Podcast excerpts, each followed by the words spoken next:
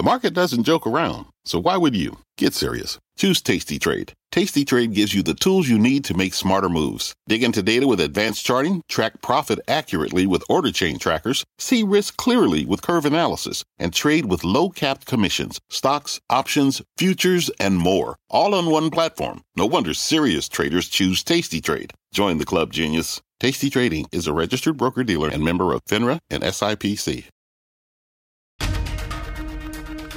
This is Squawk Pod. I'm CNBC producer Katie Kramer. Today on our podcast, ramping up reopenings.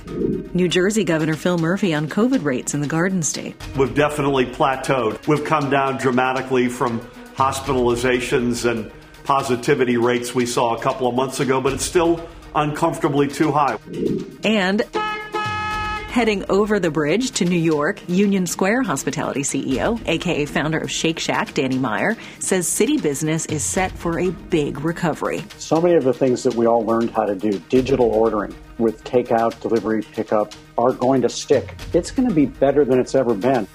Those stories, plus the Biden team's first meeting with China, the NFL's $100 billion deal, and March Madness. Money to be made on and off the court. These athletes bring a huge amount of money with what they're doing for the schools, and I think this year in particular, the idea that they can't get anything back as a result. It's Friday, March 19th, 2021. Squawk Pod begins right now. Good morning, everybody. Welcome to Squawk Box here on CNBC. Welcome to Friday. I'm Becky Quick, along with Joe Kernan and Andrew Ross Sorkin. Some European countries are resuming the use of the AstraZeneca vaccine after the European Medicines Agency ruled it safe and effective. More than a dozen EU countries had suspended use of that shot over concerns about blood clots. Now France, Germany, Italy, Spain, and a handful of other nations will resume their vaccination programs. But of course, you have to wonder what kind of damage has been done already to make people concerned about taking these vaccines to begin with. In the meantime, the United States plans to send millions of doses of the AstraZeneca vaccine to Mexico and Canada. Tens of millions of doses have been sitting in storage pending the vaccine's approval in the United States. Meantime, use has already been approved in dozens of countries. White House Press Secretary Jen Psaki said that the plan was to send 2.5 million doses to Mexico and 1.5 million doses to Canada as a loan. The U.S. would then receive doses back from those countries in the future when they get those shipments. And Andrew, it's been a lot of questions about how do we share, what do we do with them, some of these things. But Scott Gottlieb has pointed out we should share with Mexico first, Mexico and Canada being our neighbors, making sure that we help spread some of this out. We will see what happens. But I don't know if you saw this, Becky, these fireworks in Congress yesterday. This was quite something. Dr. Anthony Fauci testifying before a Senate committee hearing, providing an update on the government's response to the pandemic, though he got into a heated exchange with Senator Rand Paul, who, frankly, was getting a heated exchange with him. Dr. Fauci stressing the importance of continuing to wear masks even as more people get vaccinated. Take a look at this. You want to get rid of vaccine hesitancy? Tell them they can quit wearing their mask after they get the vaccine. You want people to get the vaccine? Give them a reward instead of telling them that the nanny state's going to be there for 3 more years and you got to wear a mask forever. People don't want to hear it. There's no science behind it. Well, let me just state for the record that masks are not theater. Masks are protective. And we have immunity there, theater. If you already have immunity, you're wearing a mask to give comfort to others. You're not wearing a mask because of any sign. I totally disagree with you. And then Dr. Fauci went on to explain why he disagreed. He's particularly concerned that a pullback in protective measures could trigger another COVID surge. It was a rocky start for the first high-level meeting between China and the Biden administration at a press event in Alaska yesterday. A 4-minute photo session lasted more than an hour after a frothy exchange. Has not, and in the future will not, accept the unwarranted accusations from the U.S. side. I have to tell you, what I'm hearing is very different from what you described. I'm hearing deep satisfaction that the United States is back, that we're re-engaged with our allies and partners. Both the Chinese and U.S. sides kept calling reporters back into the room so they could add remarks. In his opening remarks, Secretary of State Anthony Blinken saying that the U.S. would discuss its deep concerns with actions by China, including human rights and authoritarians in Hong Kong, Xinjiang, and Taiwan. Beijing considers issues in those areas to be domestic affairs, and officials repeatedly said China is opposed to foreign interference. The 2-day talks set to conclude today. The NFL, though, has finalized a new 11-year media rights agreement that could be worth more than $100 billion. It added Amazon Prime Video as an exclusive partner for its Thursday night football package. It's the first time a streaming service will carry a full package of games exclusively. Reports say Amazon is paying about $1 billion per year for 10 years, starting in 2023, and then things kind of stay the status quo. Viacom, CBS, Fox, and our parent company Comcast are all paying more than $2 billion per year for 11-year deals. It includes 3 Super Bowls. ABC gets added to the rotation for Super Bowls. Fox is reportedly going to save $660 million by relinquishing its Thursday night football rights. Disney will pay more than the others, about $2.7 billion per year, but will carry 23 games instead of 17 from a previous contract. And as I said, that includes 2 Super Bowls for its ABC network and a new divisional round playoff game. So remember Goodell a couple of years ago? People were saying, why does he make so much money? I don't know. This is a pretty lucrative deal. And ratings were down last year in the pandemic, down 7%. And there are questions about long-term, never really with me for live sports. I mean, that's always going to be the greatest thing. But how do you walk the fine line between streaming without, alienating the people that like to watch it on TV? You try to do both, but you don't want too much of your product out there. So this looks like walking a pretty good compromise. I mean, the players got to be happy too. Everybody's got to be happy. Robert Kraft, I think he had something to do with these negotiations. He's got to be happy. Although I don't know, the sting from what happened. Belichick, no one's more upset than he is. I guess it wasn't Belichick that was winning all those Super Bowls. Don't say that. Someone said that to him, and the last one. But. But it's like I've seen some articles written about he's just not happy. Nike's quarterly earnings beating estimates, although revenue fell short. Sales in China climbed 51%, but North American revenue dropped by 10%. It was hurt by shipment delays that we've seen with a lot of different companies. That's been caused by global port congestion. Nike said wholesale partners, including department stores and sporting goods outlets, didn't receive goods on time and will probably need to discount some of that merchandise to make shelf space for in-season styles. If you don't have it, you can't sell it, and that's been a huge issue. If you check that out, though, Nike shares down 2.7% on this news. That's a Dow component. You've got Nordstrom, Urban Outfitters, and Peloton among the other businesses that have reported material impacts from backlog ports, a global container shortage, and a truck driver shortage in the United States. It's been a big issue for furniture companies, too. It's just something that has trickled through. We've talked to a lot of different people about it, and there's some big problems there. In the meantime, though, FedEx shares are higher after the company reported an unprecedented holiday shipping season. Earnings and revenue both beat expectations thanks to strong volume growth in domestic residential package delivery. The CEO, Fred Smith, said that demand would remain high for the foreseeable future because people keep ordering more and more stuff at home. And, Joe, the one thing that I really took away from that rights agreement, kind of a little bit of a coda on the end of what's been an incredible run for Fox. Fox was made by the NFL, that NFL deal that they originally cut and took away from CBS. That made the network, and now they're giving back on some of those. Obviously, they need to save some money right now, but It's kind of interesting to watch that arc. Rupert cashed in, and, he's left with – I don't know whether there's any buyer's remorse, seller's remorse, I guess it would be in that case. But it's definitely slimmed down.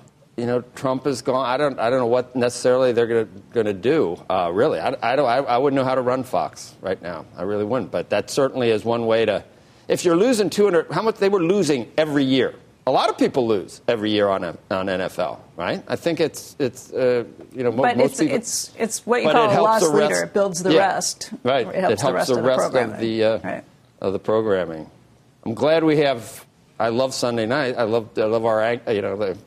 Is Al still there? I think Mike's taking over eventually for Al. But Collinsworth. You ever seen Collinsworth's son? His son is great, Jack. I'm watching him. He's an NBC guy now. March Madness is back. Millions of Americans are expected to bet on the games as the legal sports gambling business booms. But like so many things, Contessa Brewer joins us now with more. The pool business is down because no one's back in the office. So you got the legalized gambling. We took a year off from March Madness. That was sad. And now it, at least it's back, and I think people are excited, and it'll be better than people thought. And that the talent is amazing with who's in the tournament. So it should be good, right? It should be very good. And it's all on television, which is, you know, how some people prefer to watch it anyway. But you're right, the brackets are down. They expect betting to be down 8% from the brackets. But nevertheless, about the same number of Americans, 47 million Americans expected to bet on March Madness this year. Companies like FanDuel and DraftKings and Penn anticipate it could be much bigger than the Super Bowl in terms of the number of bets and the handle, the amount that is bet. Because the volume, though, will be spread out over 3 weeks, they also don't anticipate the kind of technical snafus that took the platforms offline during the Super Bowl. While overall betting is on par from 2019, the American Gaming Association says that betting at online and physical sportsbooks is expected to grow dramatically this year. And the reason for that, of course, is that sports betting landscape has changed dramatically since 2019. You have 74 million more Americans now able to bet legally in 14 more jurisdictions. One wild card, though, in the tournament this year, COVID, because unlike most NCAA tournaments, the whole kit and caboodle is taking place in that one location in Indiana. Strict preventative measures mean that some teams are missing key players. And then, of course, there's always the possibility a team would be forced to withdraw altogether. FanDuel tells us if that happens, it would void the bets and refund gamblers. As for who the bettors are gambling on, Gonzaga, FSU, and Baylor State guys. Yeah, Baylor. Yeah, you didn't put Illinois there. Like that's a big misstep there. I think, of course, that's just me. That's my final pick. And a lot of people are into this. Becky Quick, I know. You know, football, I don't know about Rutgers in the Big Ten. There is no doubt you belong there, basketball-wise, Becky. And we are good. And this is the first time in 30 years we've been back here. I have 30 years. I've got you taken over Clemson. I do, but then I took you. I think Houston. Thank you. But I do. I did. I took Rutgers. Did you? I think did you fill out a bracket, Contessa? No. I mean, one, your chances of filling out a perfect bracket are 1 in 9.2 quintillion. I didn't even. I looked at the numbers. I'm like, I don't even know what that number is. It's our pool. If you know something, I know. But and if you know something about basketball, which honestly I really don't. It's like 1 in 292 billion. But I'm like Becky. If I had thought about it, I would have had my Syracuse University hat on and shown a little orange love. I've got Syracuse winning initially, too, and going further than people think. They got hot at the end of the year. They really did. A couple teams did. A couple teams definitely did. I don't know. I think I'm too focused on the Big Ten and the Big East. What about, Becky, did you do a bracket or not? You did? I didn't because I actually got busy and I forgot until 1 o'clock yesterday. I missed the opportunity, so I totally got left out. Yeah. But I would have picked Rutgers for probably farther than you would, Joe. Right. Well, your husband thinks Houston is like a second-rate number two, and I saw what Houston did to Cincinnati twice, and it was hideous. It was ugly. We got to go. I know that. I know that we do. We got to go. Becky. Thanks, Contessa. Contessa, great to see you. By the way, Joe, I want to bring up another angle of this because there's so much of the sports world that's been focused on the NCAA basketball tournament, and college athletes are now using the platform to really try and speak out. There are dozens of players from at least 15 schools who took to Twitter using the hashtag not NCAA property. In fact, Rutgers senior guard Geo Baker tweeted this out. He said, "If you don't believe we deserve an opportunity to create money from our name, image, and likeness, you are saying that I, a human being, should be owned by something else." He was trolled on this. He kind of got into this response because there was a CBS Sports guy who tweeted something about how you guys should be grateful to be playing. And Gio, I think, gave a really great response. He said, "I think you can definitely be grateful to play this game while also understanding there's more that should be on the table. Players isolated entire year to help make this tournament happen. NCAA rewarded with $900 million.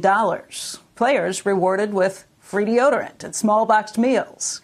Back in January, the NCAA delayed a decision indefinitely on pay for name, image, and likeness over a warning from the Trump administration's Justice Department that its proposal might run afoul of antitrust rules."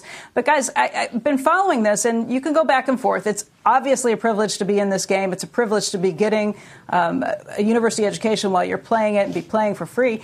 But Geo Baker has made some really good points on Twitter. He's pointed out that if you are somebody who's there on a music scholarship, you can play a concert and get paid for that. Right. If you are somebody who's there on an academic scholarship, you are allowed to go get an internship during the summer and get paid for that. These athletes bring a huge amount of money with what they're doing for the schools. And I think this year in particular, they isolated for the entire year, shut down their lives so they could do this. The idea that they can't get anything back as a result, and that, again, you get boxed meals and free deodorant. That's a really good point. I don't know where you strike the right balance, but we certainly, nobody's going to be watching. Like, if you got all the NCAA bureaucrats out there with a pickup game, I don't know. They might have lower ratings. For the players are important to what happens, and the revenue is really important to all the schools too. So you need the players. And Geo Baker, by the way, has stayed around. He's a senior. He's been there 4 years. He's put in his time on this. It's not like he was there for a year and takes off and goes into go play professionally. I wonder, or something. And maybe some would stay. So what happens if the really good players leave right away? You know, well, but so I've always wanted to pay players, but I've also wondered if you pay the players, do that. The good news is then they stay in college longer. Potentially. Right. I don't even think they want to get paid. In some cases, they just want to say, we want to own our likeness or our image. If somebody comes to us and offers us something that we can do on the outside, let us get paid for that. No, but you guys don't control or own us, and that's a very good argument. They're not going to get paid from the university per se. That could be one way to do it, but they get paid by the sponsors. And then the question is, does that create all sorts of craziness inside the school if one kid is, you know, a superstar making one amount of, you know, a huge amount of money and all that? It does get complicated. There's no great answers, but I don't think I don't think the situation right now is a great situation. That's the only thing. I don't know what the right answer is, but they have made some really good arguments, and I wasn't necessarily somebody who came to this thinking beforehand that they were absolutely right. But they've made some really good arguments, and I think it's hard not to see the logic in some of what they're saying. Right, and they're. I mean, I watch more of them than I do the. Well, I've been watching a lot of NBA, too, but, I mean, these guys are amazing, and I know who they are, and so they ought to be able to, you know, they are who they are. They ought to be able to get some compensation for that. Next on Squawk Pod, the Garden State is opening up businesses to 50% capacity starting today. New Jersey Governor Phil Murphy on why now and what's next. Overall, the acceptance rate of the vaccine is a lot more robust and higher than we would have predicted 3 or 4 months ago. We're trying to get to 70% of our adult population by Memorial Day, and God willing, we'll get there. We'll be right back.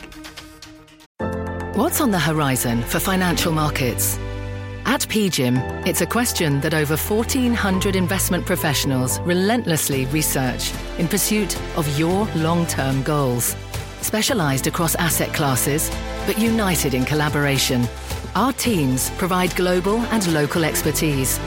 Our investments shape tomorrow, today. Pursue your tomorrow with PGIM, a leading global asset manager.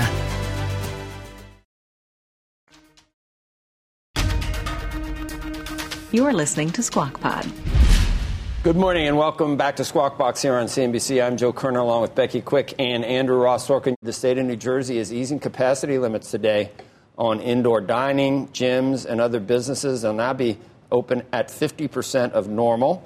Currently, about 12% of the Garden State's population has received 2 doses of the coronavirus vaccine. Join us now, New Jersey Governor Phil Murphy. Governor, it's good to see you. We were, as we do so much, and I think you watch. And Mrs. Murphy as well. We had Scott Gottlieb on. He's worried about New York, a neighboring state, given that variant, the one that is the more troublesome variant with the South African strain, I guess, and thinking that there are quite a few cases in New York. Is the same worry for you in New Jersey on that variant, Governor?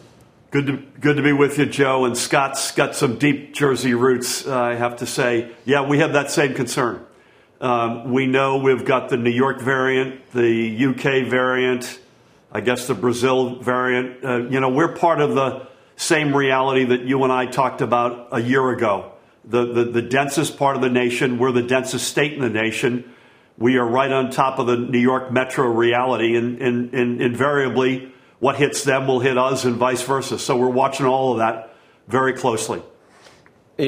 Overall, what is the latest data point that you can bring us in terms of cases, hospitalizations, ICUs, everything else, continuing to be positive, obviously, because you're starting to reopen? Correct. Yeah, positive, Joe, without question, but we've definitely plateaued like a lot of the rest of the country. So we've come down dramatically from hospitalizations and positivity rates we saw a couple of months ago, but it's still uncomfortably too high. We still have almost 2,000 people in hospitals. Our weekday positivity rate is typically plus or minus 7%.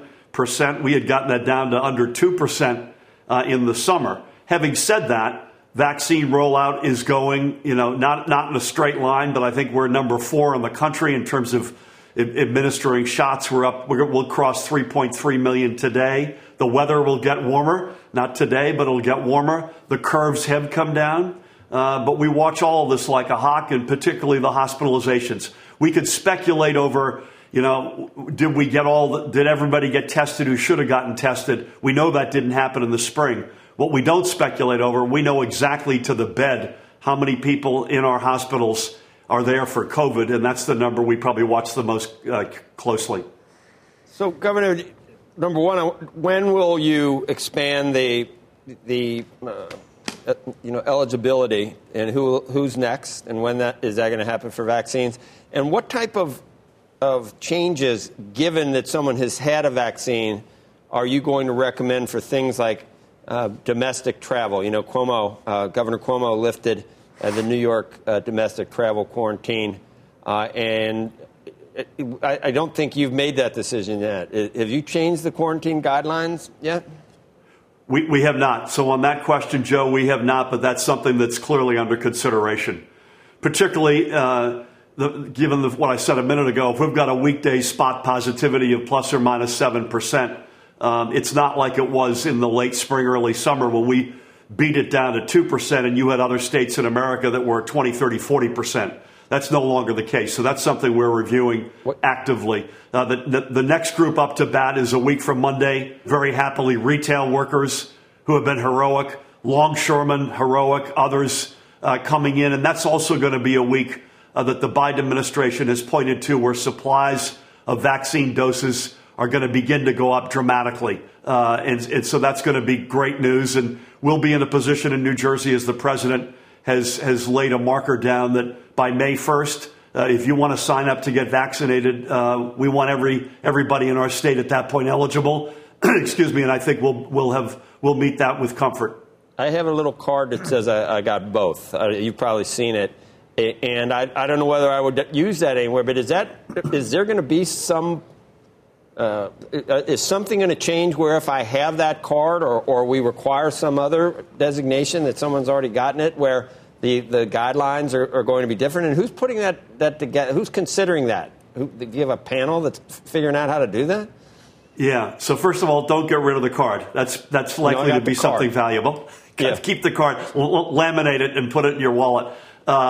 Secondly, the CDC clearly takes the lead, number one. And number two, we have our own independent process. And in terms of what that card, what value that card will have, excuse me, other than your own personal health, to be determined. But that is under consideration, and there are lots of different potential uses for that, whether it's going to a sporting event, getting on a plane, et cetera. So hold on to it. And again, we will first and foremost take our guidance from the CDC.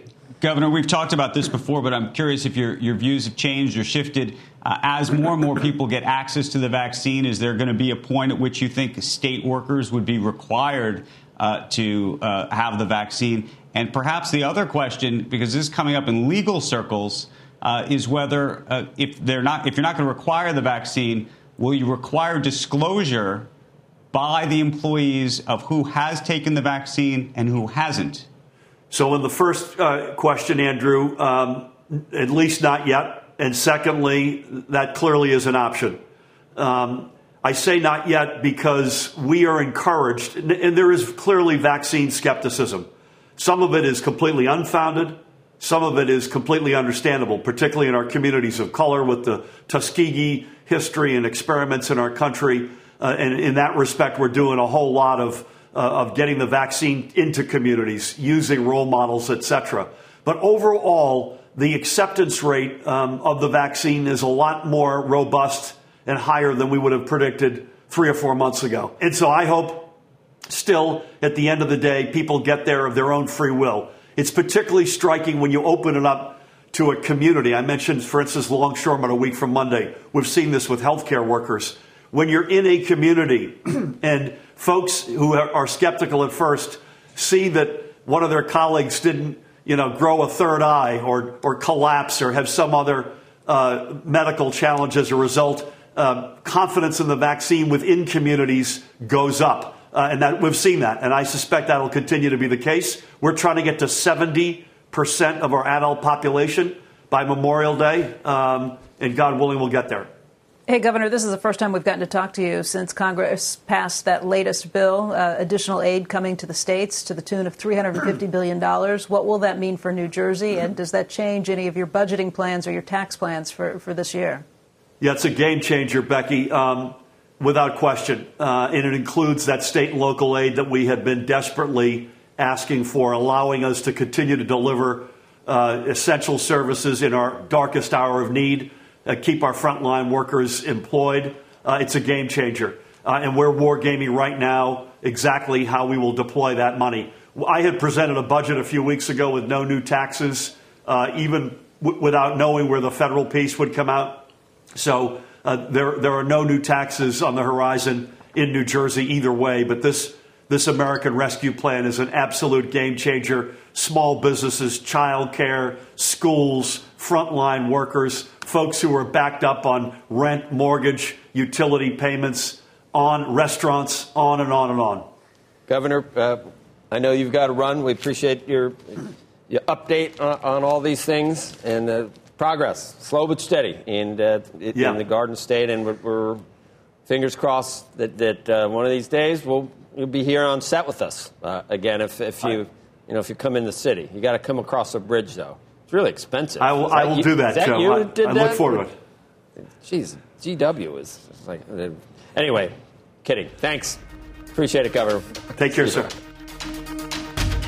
Coming up, heading out. We're hearing predictions for the Roaring 20s. What will the dining scene look like? Shake Shack founder Danny Meyer on restaurant recovery in New York and beyond. If you take nice weather so you can serve outdoors plus 50% indoor capacity, it starts to get close to where we should be in terms of our capacity for revenue. CNBC has quick and easy to understand business news updates at the open, midday, and close every weekday. Markets, money, and more from Wall Street to Main Street. I'm CNBC's Jessica Ettinger. Follow and listen to CNBC Business News Updates wherever you get your podcasts. You're listening to Squawk Pod from CNBC. On Wall Street, investors are betting the restaurant industry is going to make a major comeback. And you're seeing all sorts of brands, Darden, Shake Shack, Cheesecake Factory, soaring over the past year and now trading near new highs. But challenges remain, especially for independent restaurants. Joining us right now is Union Square Hospitality Group founder and CEO Danny Meyer. Of course, he is also the founder and chairman of Shake Shack. Danny, it's great to see you on what feels like a hopeful moment. Tell us about your hope, but also tell us about what you're doing to bring people back. Well, Andrew, good morning, and tons of reason for hope, not least of which is that spring is coming. And that always makes people feel hopeful. But this year in particular, with outdoor dining, which we believe is going to be a mainstay, not just in New York, but in cities around the country, what that's going to do is to create a sense of life. And just like the stock market really is fueled by hope, so too is our industry. When people in New York City who may have left New York either to not go to work every single day in their office or maybe even to move away from town, come back and all of a sudden the city looks like it's open for business. That then generates more people wanting to do it. Our vaccination rates are incredibly high. I just heard yesterday was yet another record day for vaccinations. What we're doing is also finding that members of our team are excited to come back. That was not the case over the course of the summer. And then finally, we've just learned that within the next couple of days, restaurants will be able to serve indoors at 50% capacity. So if you take nice weather so you can serve outdoors, plus 50% indoor capacity, it starts to get close to where we should be in terms of our capacity for revenue. Well, that's what I was going to ask you, Danny, in terms of the numbers. Well, a couple of things. First of all, are you requiring your workers to get vaccines? Many of them, I understand, actually do have access to vaccination at this point. So that was one of the best things that happened in New York State about 2 months ago. The restaurant workers were moved up in line. And no, we did not require people to do it, but we have gotten on our bully pulpit like you can't believe. And then furthermore, really try to lead with a carrot by paying 8 hours shift pay per vaccination that you got. So we basically said, we're going to give you 2 days off to get 2 shots. I guess if you get the Johnson & Johnson, you get 1 day pay, but that's not bad, 8 hours per shot. And so do you have people who haven't been vaccinated? And how do you think about that? I don't know people who've not been vaccinated. I do know that there's a certain part of the population that is still very concerned about it, but I feel like our job as business leaders is to set an example and make it as clear as possible that this is very, very important. We're going to continue to have our staff have ultra, ultra safe hygiene, double masks in the kitchen. We've been piloting a program for the last several months with Clear, and we have something called Health Pass, where every single one of our employees goes through the Clear Health Pass with using their app. It asks them several questions. If they have been vaccinated, that information becomes part of their Health Pass as well. In terms of the economics of your restaurants, and you were talking about the capacity issue, both getting the piece outdoors, getting the indoors. How much, by the way, does the bar piece, the alcohol piece of it, which has always been a very high margin piece that's often subsidized other parts of restaurants, matter in all of this? And how do you see that playing out? Well, it'll play out eventually. People are still having cocktails and wine at their table. In fact, maybe more than ever. I think what you're probably driving at is that it's still not legal in New York State to serve liquor over the bar. So if you're looking to come to your favorite restaurant and seeing people cheek to jowl lined up 3 deep at the bar, that's going to still be a while. But that's okay with us. Just we feel like what is happening right now provides so much hope that we just haven't had. Just understand this. Yesterday, we opened Union Square Cafe and Gramercy Tavern for the first time since about 2 weeks before Thanksgiving. And the goosebumps and the good feeling that generated amongst both our staff members and our guests was palpable. That will build on itself, especially as you see sidewalks heaving with people as opposed to looking like a bunch of boarded up windows with for rent signs. It's just going to be a massive difference in New York. Hey, Danny, it's really exciting to think of restaurants reopening, people getting back out there. I know all of you business leaders have been so amazing about trying to pivot and change as things have forced you to change. What's the point at which you're profitable? What sort of level of business do you need? Is it 50%? Is it 75%? Have you done things to make the business more profitable even with fewer people there? Yeah, that's a great question. One of the things that we're actually all excited about is that over this past year, we either went from no cake at all to, at best, some birthday cake and no icing. And now what we have is the possibility to have it all. And here's why. So many of the things that we all learned how to do, digital ordering with takeout, delivery, pickup, selling wine out the door, shipping food across the country on Goldbelly. So many of those things that we learned to do during the pandemic are going to stick. How about outdoor dining? Most of us never had outdoor dining. When we get to the point where we're 100% indoors, plus outdoor dining, shipping, takeout, delivery, it's going to be better than it's ever been. I'm not Pollyanna about our business. I understand how challenged the restaurant industry has been, but I believe that this has actually taught us the icing that we've always needed on top of the cake. Right. Now, to answer your question specifically, we found a way during one short month, and this was the month of September and October, when we could serve just 25% indoors at Gramercy Tavern, plus outdoors. We had our first profitable month. Now, mind you, we probably made $65, but we had positive EBITDA for the first month with just 25% indoors. So we're really, really excited that combination is going to get us whole pretty quickly. And that's what I was going to ask you, Danny, in terms of what it takes to just even be flat. So that even taking the profit piece out, what does that look like to you over the next 6 months? Here's the big issue, Andrew. The big issue is what happens with the rent. And I believe that there is a handful of landlords who have been left holding the bag for an entire year. There's another handful of landlords who have said, here's the bag, pay it or you're out. We had that experience at a couple of our restaurants, and it doesn't feel good when that happens. So the real X factor in this whole thing is what landlords, developers, and maybe even government is going to do in terms of evictions, because now that the government wisely has created this relief package for restaurants, which are real grants for restaurants, if restaurants have to pay rent based on the realities of 3 years ago when they signed their rent, when many, many more people were going to their office, many more people were coming in as tourists or for business travel, those realities don't exist anymore. And so the real question is not just how can we restore our business, but can we actually pay the underlying nut of what the rent is? So I think you're going to see a lot of restaurants and landlords that are constructive saying, okay, we're in this for the long haul together. We need each other. And I think they'll be working out new deals.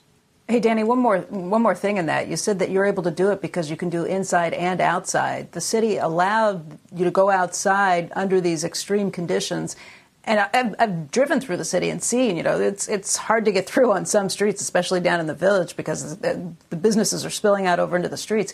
As more and more New Yorkers come back, as more and more people get out there, do you worry that the city will say, OK, we're taking away the outdoor dining because we need the space back for parking or for congested sidewalks or things along those lines? How does that change the business model again?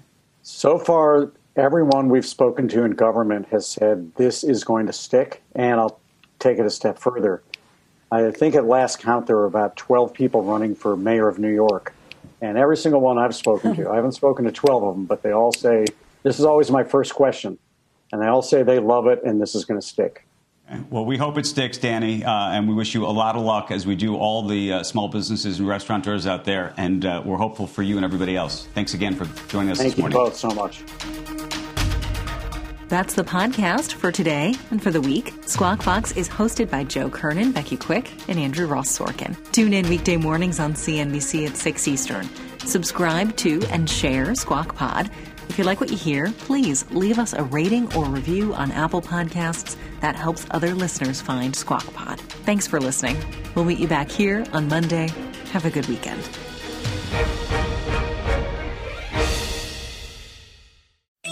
CNBC has quick and easy to understand business news updates at the open, midday, and close every weekday. Markets, money, and more from Wall Street to Main Street. I'm CNBC's Jessica Ettinger. Follow and listen to CNBC Business News Updates wherever you get your podcasts.